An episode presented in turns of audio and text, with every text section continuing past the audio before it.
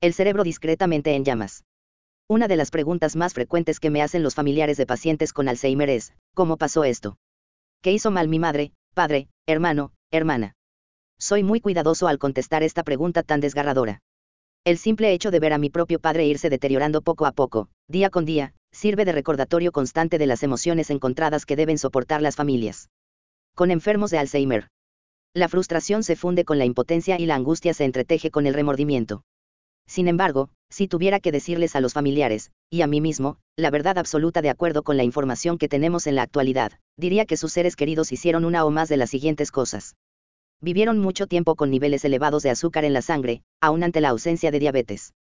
Comieron demasiados carbohidratos a lo largo de su vida. Optaron por una dieta baja en grasas que disminuyó sus niveles de colesterol. No se les diagnosticó la intolerancia al gluten, la proteína que se encuentra en el trigo, la cebada y el centeno. Cuando le digo a la gente que la intolerancia al gluten representa la peor y más subestimada de las amenazas a la humanidad, casi siempre recibo la misma respuesta, no puede ser. No toda la gente es sensible al gluten. Claro, si padeces enfermedad celíaca pues sí, pero muy pocas personas la tienen. Cuando les recuerdo que todos los descubrimientos científicos recientes señalan al gluten como un veneno que detona no solo demencia sino también epilepsia, cefaleas, depresión, esquizofrenia, te da y hasta disminución en la libido, la respuesta es casi siempre la misma, no entiendo a qué te refieres. Lo dicen porque lo único que saben del gluten se relaciona con la salud intestinal, más no con el bienestar neurológico. En el siguiente capítulo nos vamos a relacionar de cerca con el gluten. Esta proteína no solo es problemática para quienes padecen enfermedad celíaca, un trastorno autoinmune que afecta a una pequeña minoría. Al menos 40% de nosotros no podemos procesar el gluten de forma adecuada y el restante 60% anda sobre la cuerda floja. La pregunta que debemos hacernos es, ¿y si todos somos intolerantes al gluten desde la perspectiva del cerebro? Por desgracia, el gluten no solo se encuentra en alimentos hechos a base de trigo, sino en todo tipo de productos inesperados, desde helado hasta crema para las manos. Son cada vez más las investigaciones que confirman la relación entre la intolerancia al gluten y la disfunción neurológica. Esto afecta incluso a personas que no tienen problemas para digerirlo y que dan negativo en las pruebas de anticuerpos antigluten. Lo veo a diario en el consultorio. Muchos de mis pacientes me consultan después de haber intentado todo y de haber buscado la ayuda de innumerables especialistas. Ya sea que padezcan cefaleas, síndrome de Tourette, convulsiones, insomnio, ansiedad, TEDA, depresión o algún conjunto extraño de síntomas neurológicos sin nombre definido, una de las primeras cosas que les indico es que eliminen el gluten por completo de su dieta. Los resultados no han dejado de impresionarme. Los científicos saben a ciencia cierta desde hace tiempo que la clave de todas las condiciones degenerativas, incluidos los trastornos cerebrales, es la inflamación. No obstante, lo que no se había documentado hasta ahora era que instigaba dicha inflamación, es decir, cuáles son los primeros malos pasos que dan pie a dicha reacción fatal. Lo que han descubierto es que el gluten, aunado a una dieta alta en carbohidratos, es el estimulante más prominente de las reacciones inflamatorias que llegan al cerebro. Lo más alarmante de este descubrimiento es que por lo regular no sabemos cuándo nuestro cerebro se está viendo afectado. Los trastornos digestivos y las alergias alimenticias son más fáciles de identificar, debido a que poco después del consumo surgen síntomas como gases, hinchazón, dolor, constipación y diarrea. Sin embargo, el cerebro es un órgano mucho más impreciso que puede estar soportando embates a nivel molecular sin que lo sintamos a menos que tengamos un dolor de cabeza o estemos enfrentándonos a un problema neurológico que es más que evidente, es difícil saber qué está pasando allá adentro hasta que es demasiado tarde. En lo relativo a las enfermedades neurológicas, una vez que se diagnostica algo como demencia, es imposible revertir el proceso. La buena noticia es que te mostraré cómo tomar el control de tu destino genético, aun si naciste con una tendencia natural a desarrollar algún padecimiento neurológico. Para ello será necesario que te desprendas de algunos mitos a los que la gente se sigue aferrando. Los principales son, 1. Una dieta baja en grasas y alta en carbohidratos es buena y 2. El colesterol es malo. Pero la historia no termina al eliminar el gluten, pues este no es más que una pieza del rompecabezas. En los siguientes capítulos entenderás por qué el colesterol es uno de los principales responsables de mantener la salud y la función cerebrales. Cada vez son más los estudios que demuestran que el colesterol elevado reduce el riesgo de padecer enfermedades neurológicas y aumenta la longevidad.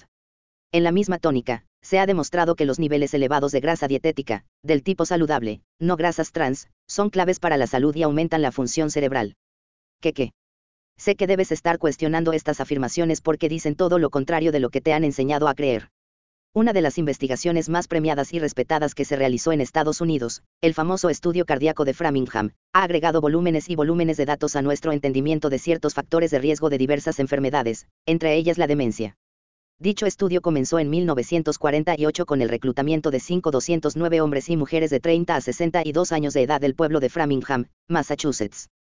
Ninguno de ellos había sufrido hasta el momento un infarto ni una apoplejía, ni había desarrollado síntomas de enfermedad cardiovascular 10 desde entonces. El estudio ha agregado múltiples generaciones derivadas del grupo original, lo cual ha permitido a los científicos monitorear con cuidado estas poblaciones y reunir claves de condiciones fisiológicas en un contexto de múltiples factores, edad, género, problemas psicosociales, rasgos físicos y patrones genéticos. A mediados de la primera década del siglo XXI, un grupo de investigadores de la Universidad de Boston se dio a la tarea de examinar la relación entre el colesterol total y el desempeño cognitivo, para lo cual observó a 789 hombres y a 1105 mujeres que formaban parte del grupo original.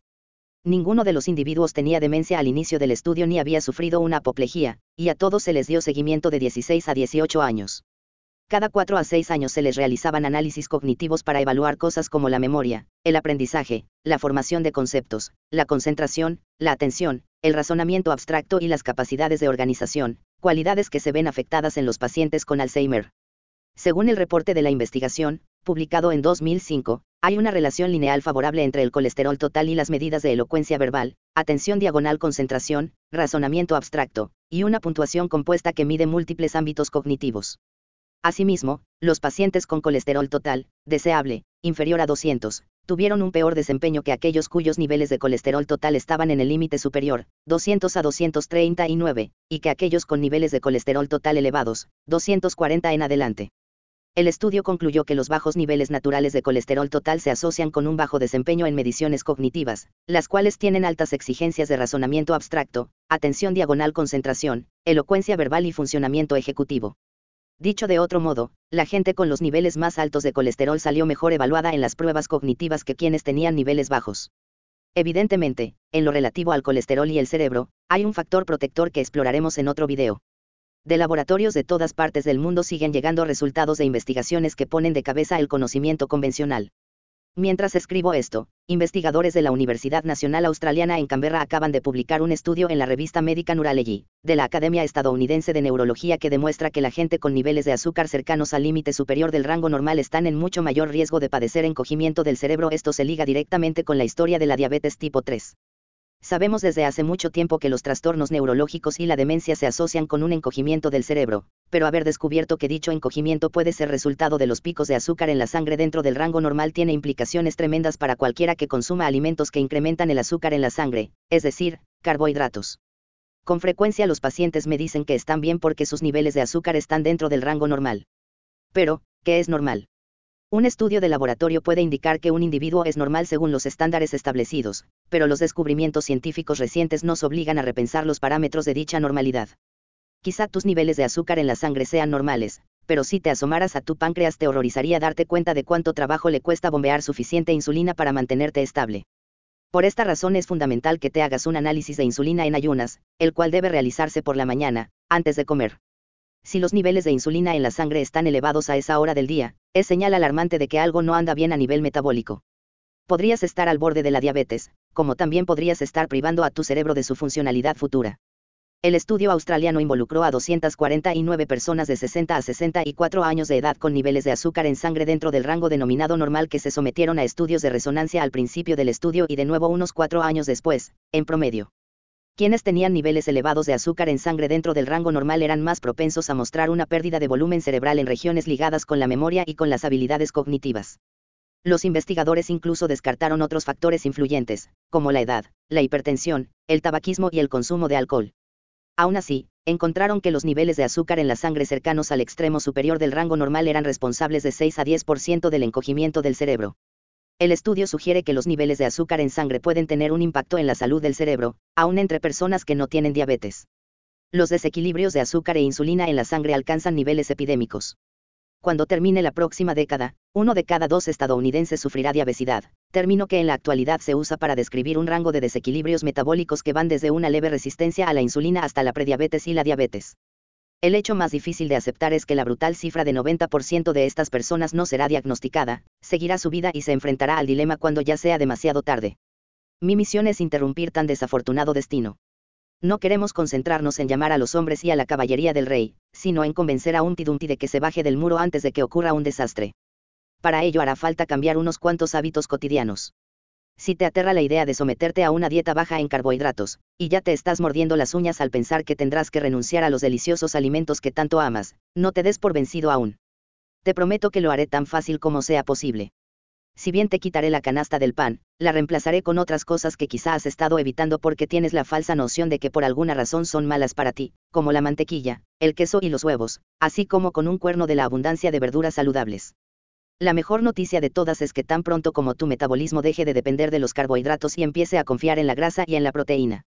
Descubrirás que es más fácil alcanzar muchos objetivos, como perder peso sin esfuerzo y de forma permanente, tener más energía durante el día, dormir mejor, ser más creativo y productivo, tener una memoria más aguda y un cerebro más veloz, y disfrutar una mejor vida sexual, sin tomar en cuenta que además estarás protegiendo tu cerebro.